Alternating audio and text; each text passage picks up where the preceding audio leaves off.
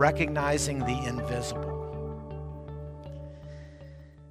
You see, there was this young woman of uh, 12 years old, lay dying, while another woman had been bleeding continuously for the exact same number of years 12 years. And the older woman,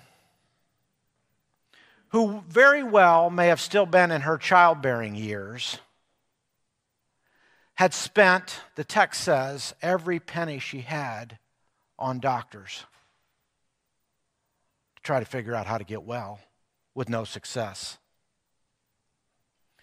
So she was completely broke and she was feeling hopeless and helpless and still bleeding. And coming up from behind Jesus, she touches the outer part of his garment with this quick, light touch. And the scripture tells us that immediately she knew that her bleeding had stopped. And Jesus notices this. And in verse 45, our text says this Who touched me? And when they all denied it, Peter said, Master, the people are crowding and pressing against you. In other words, this is a kind of a ridiculous question. What do you mean, who touched you? We've been getting pushed and shoved, almost crushed by the crowds all day. There are people everywhere. So, Jesus being jostled from all sides, maybe a little bit like trying to get into Walmart on Sunday afternoon or Saturday afternoon. This observation seems just a bit strange. But in verse 46, 46 Jesus says this Someone touch me I know that power has gone from me.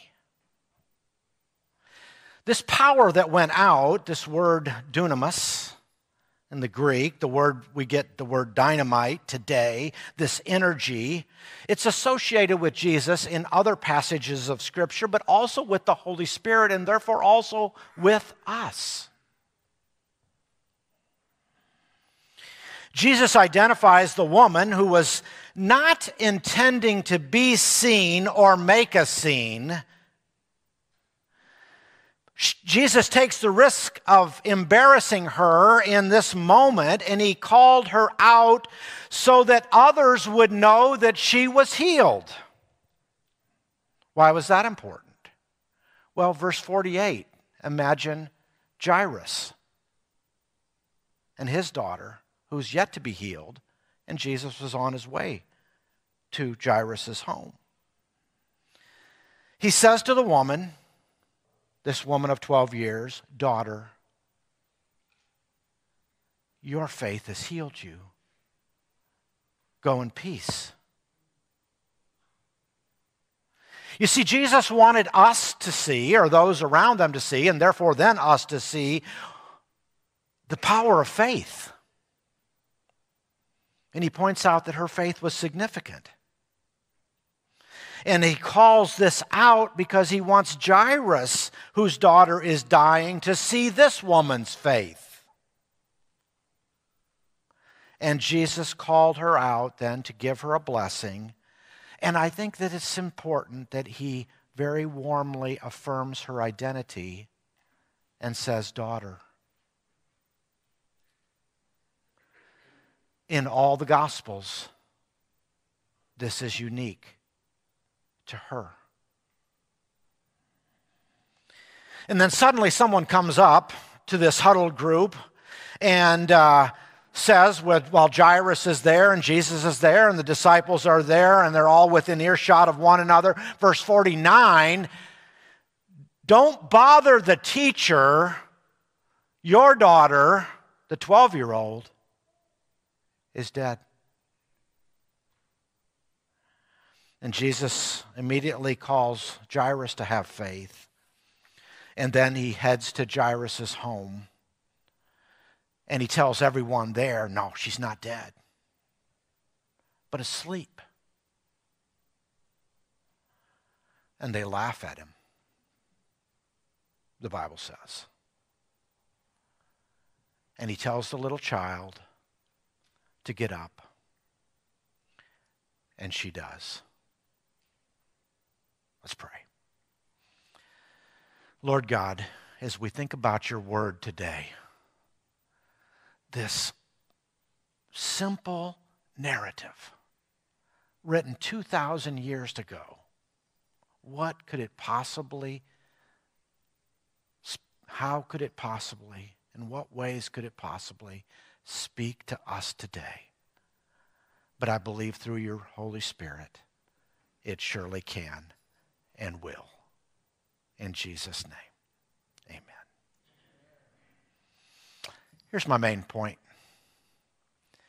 invisibility is a massive spiritual challenge. Let me see if I can decode that for just a minute. First of all, the invisible this woman who had been bleeding for 12 years are children of God too. Jesus is touched by someone, and the disciples who cannot seem to see, they don't get it. She is completely invisible to them. There are lots of people touching Jesus. He's in a crowd. When surrounded by many, you often see no one in particular. On the other hand, there's the little girl who was in bed dying, and Jesus was heading her way.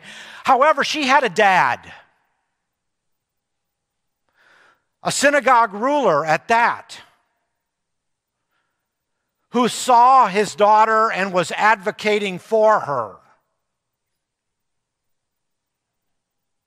However, the bleeding woman, in contrast, except for Jesus' awareness, who touched me, would have been completely overlooked. So I got to thinking about invisible people. I got to thinking about people that are overlooked. And I happened to get an email in my inbox so from a little devotional reading that I occasionally do this week called Who Are Those Often Overlooked from crosswalk, and I wanted to show you that as a starting point. The 10 most overlooked people in your church singles. Do you know that in Rock Hill and Webster, I don't even know if I can still believe this. I just did the search, but I'm still not sure about my data. Somebody else straighten me out who can search better than I can. 53% of the population is single. In Rock Hill, Webster, in Brentwood, it's 66%. I'm going to have to keep moving, so I'm going to just give you a lot of stuff to think about this morning, okay? How about people with illnesses that are most overlooked? How about college age kids? Now, this was their list, not mine. I'll give you mine in a minute emotionally wounded people. This is the case of the woman who had been bleeding for 12 years. Those who have lost a spouse, we talked about that with widows just a few weeks back. How about those from a non dominant ethnic background and how invisible they can be? In Rock Hill, 28% African American. And again, to the degree that we embrace one of our values of diversity, that we grow in reflecting, at the very least, reflecting our community. How about those who are struggling financially? Todd, this one's for you, introverts. We've got plenty of those in this church. How about those without children? and those living different alternate lifestyles. All right. I started to think about these invisible groups, and then a bunch of questions came to mind. How about those who were once active in the church but have fallen out and feel a stigma about coming back? How awkward it is sometimes. How about my mind wandered a whole different direction? Those who are incarcerated, are they invisible? How about people who are afraid of social settings, particularly since COVID? They just really haven't come out all that much what I read this week was that 16 million working age Americans have long COVID, meaning he's still struggling with it. 16 million. That's a pretty big number. How about people who are shut in? I had a friend who sold medical equipment, and he would did this for a pharmacy, and he would go house to house, and he said, "You can't believe hundreds, thousands, thousands of homes in this area where you'll go into a little home and somebody will be there all alone, pretty much tied to their bed, to their medical equipment.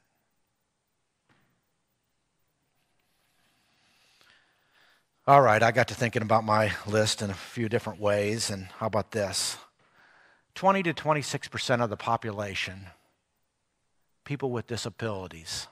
That, that number is the number, it's stated, the number, I'm not sure, I can't remember now if it's adults or total of the total population in the U.S. 20 to 26% have a disability, often described as the largest minority group. And they carry it a second distinction of being America's most invisible population.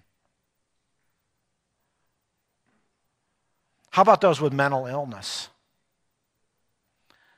20% of our population scribed has a diagnosis, psychological diagnosis in any given year. 20% of the population. 4% with a severe schizophrenia kind of diagnosis. How about those with alcohol and drug related concerns? 16.5% of the population. 46.3 million of those 12 and older met the criteria, criteria for having substance abuse disorder in the past year and another 29.5 million people with an alcohol use disorder. Craziness in terms of these numbers. I continued. What about those in prison? Well, currently 2 million people in prisons and jails. That's a little less than 1% of the population, 0.7% of the population currently behind bars. And then I wondered about another group. What about the, what about the homeless? Wow, the homeless, that hardly even makes a mark. It's only 500,000 people. 0.18%, 0.18% of the population, but invisible? This doesn't count human sex trafficking, a truly invisible group. Then I went back and did another research and I realized 4 million adults are completely homebound.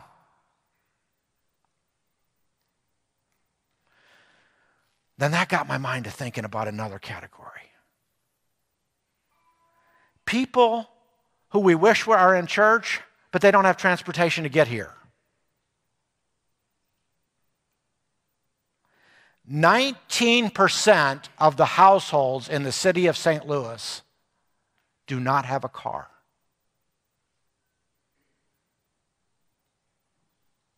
That's astounding.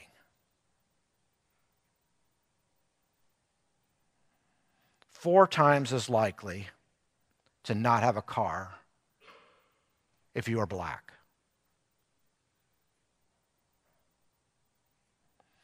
How about this category? 10 to 12 million, or 3% of the population, are undocumented aliens, illegal immigrants, human beings.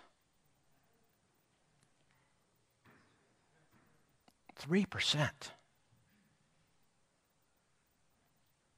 Now, here's another way of looking at it. According to the U.S. Department of Labor Bureau statistics, 35% of Americans work on the weekend. That's one out of three.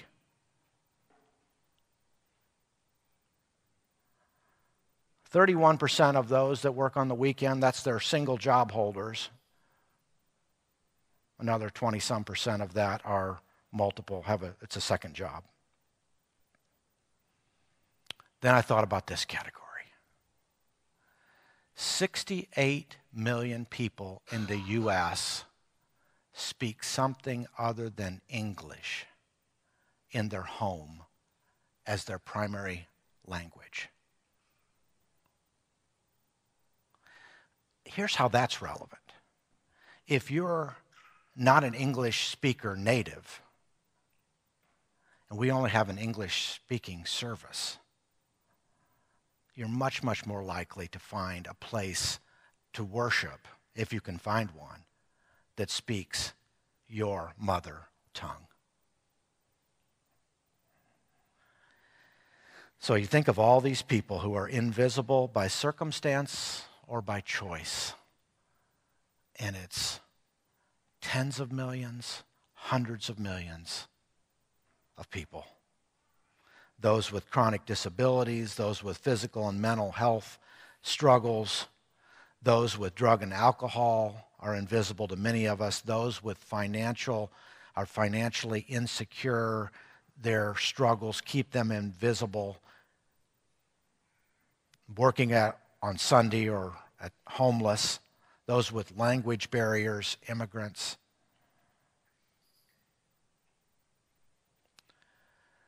Second point in terms of the invisible is the invisible respond with faith.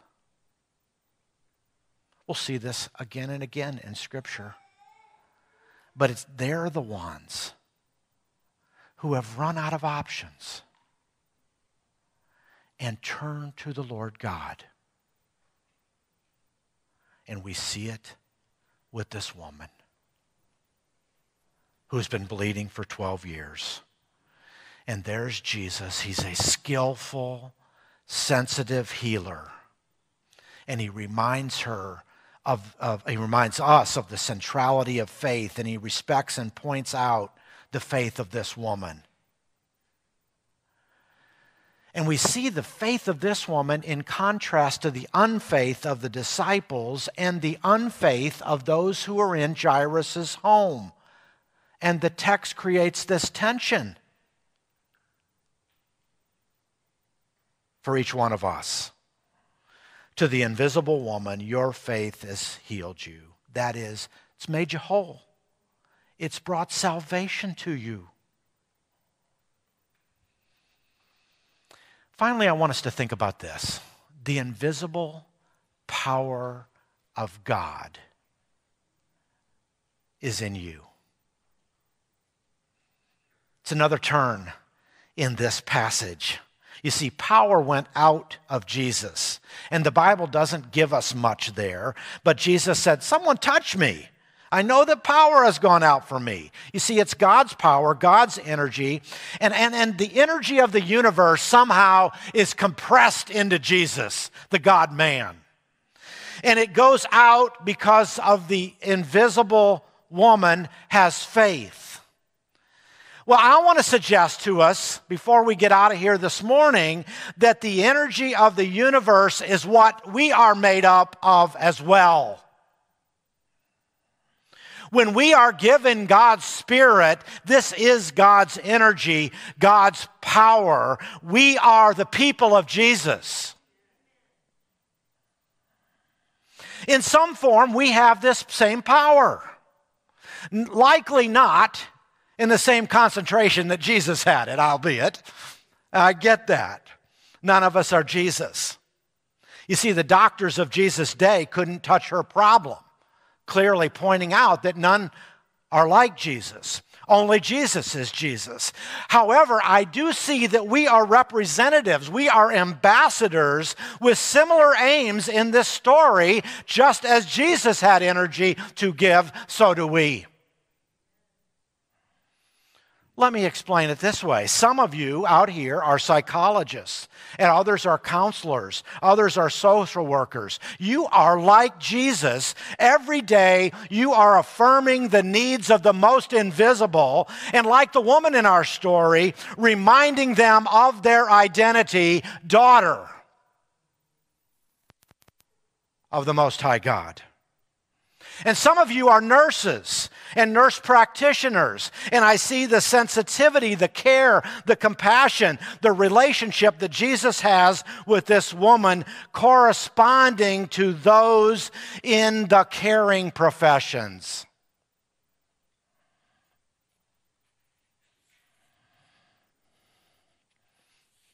Don't see the Kaz here this morning, but we know Collins some of you are doctors, and today's doctors in the medical community are almost miracle workers in our times, at least at times, with the advances in medicine. It's amazing. We're healers, like Jesus was a healer. I got to thinking when I saw that number about so many people who English is not their native language, some are language experts. I thought about Freddie and her, her the, the gift that she has, her, her, her ability with language. Her power is speaking the mother tongue of another or with another. And then some of us are simply good neighbors. You see, we're family if we will stop and assess our family and you can use that in a littler, literal sense, or an extended family, or, or, or those who are like family. You are family to otherwise invisible children. And you know one, or maybe two, or maybe three invisible people and you know God's power to heal. And so I want to send you again this morning as pastors, as helpers, as healers, as counselors, as lovers as affirmers to recognize and remind the invisible children of the things of the Spirit. Your faith has healed you. You see, it's the nurses and the counselors and the teachers and the doctors and the social workers and the translators and the neighbors and the pastors working together, relying on and calling upon the power of God and doing the works of Jesus every day. And do you know what happens? Here's the irony of all of this. We often don't see it in our own community of faith.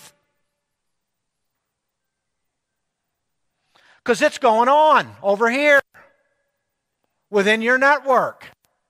And it's going on over here, and it's going on back there, and it's going on in your neighborhoods, and it's going on through you representing and modeling what, what's right in our text this morning being Jesus to the invisible around you.